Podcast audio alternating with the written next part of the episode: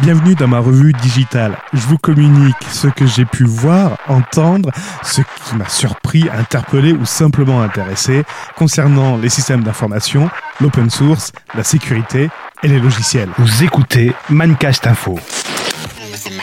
S'informer sur le high-tech, Open source, sécurité et logiciels. Bonjour, c'est Cédric et voici tout de suite un nouveau numéro de la revue digitale. Nous sommes le lundi 16 septembre 2019. Avant de commencer à retrouver toutes les informations que je vais vous énumérer dans les notes de l'épisode et dans mon journal de geek sur le site abonnel.fr. Les outils Mozilla s'agrandissent et vous proposent désormais Firefox Private Network. Cet outil propose désormais une protection contre les curieux, les pirates et les méchants hackers qui pourraient être sur des réseaux publics ou sur des réseaux ouverts. Cet outil, qui est une extension Firefox, permet également de masquer les requêtes DNS. Vous savez, les requêtes effectuées par Firefox à votre gestionnaire de réseau.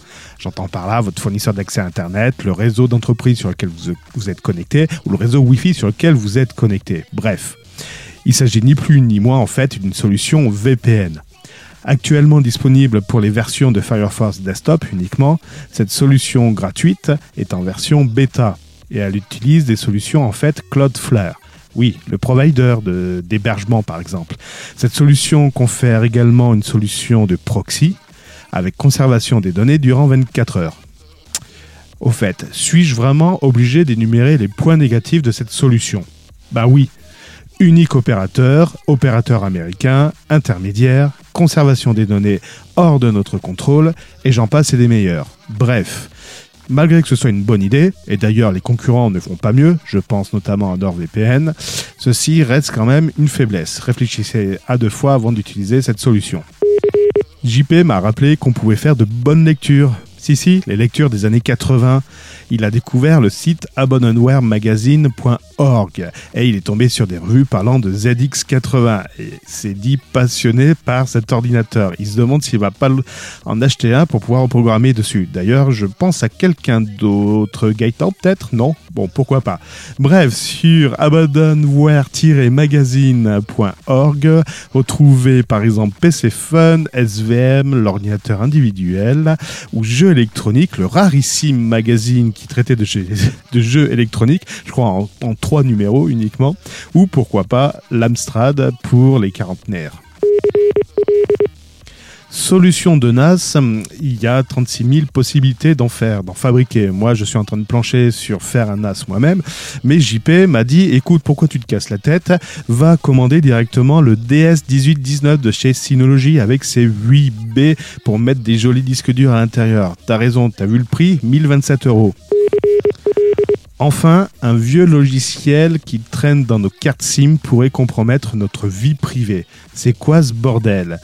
Ça s'appelle du SIMjacker. Ce sont des SMS invisibles qui pourraient géolocaliser plus d'un milliard de mobiles dans le monde. Et ça, quel que soit votre terminal, que ce soit un Apple, un Samsung ou encore un Google, tout le monde peut y avoir droit. Comment ça se passe? Le terminal, lorsque un SMS s'affiche sur votre terminal, dans votre logiciel de messagerie, il subit un traitement auparavant. Et ce traitement est fait par la carte SIM.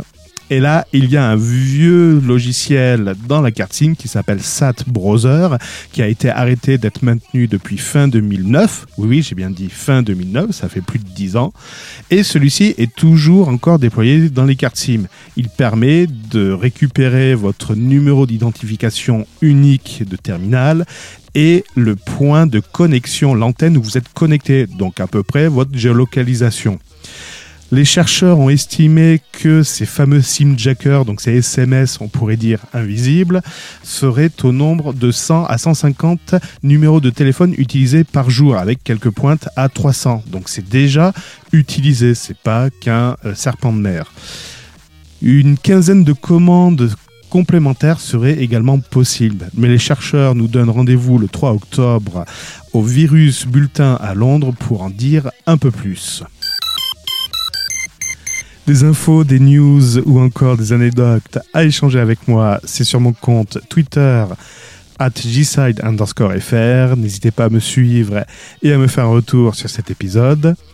Bon début de semaine à tous, gardez un œil ouvert, c'était Cédric pour vous servir. À la prochaine, bye bye.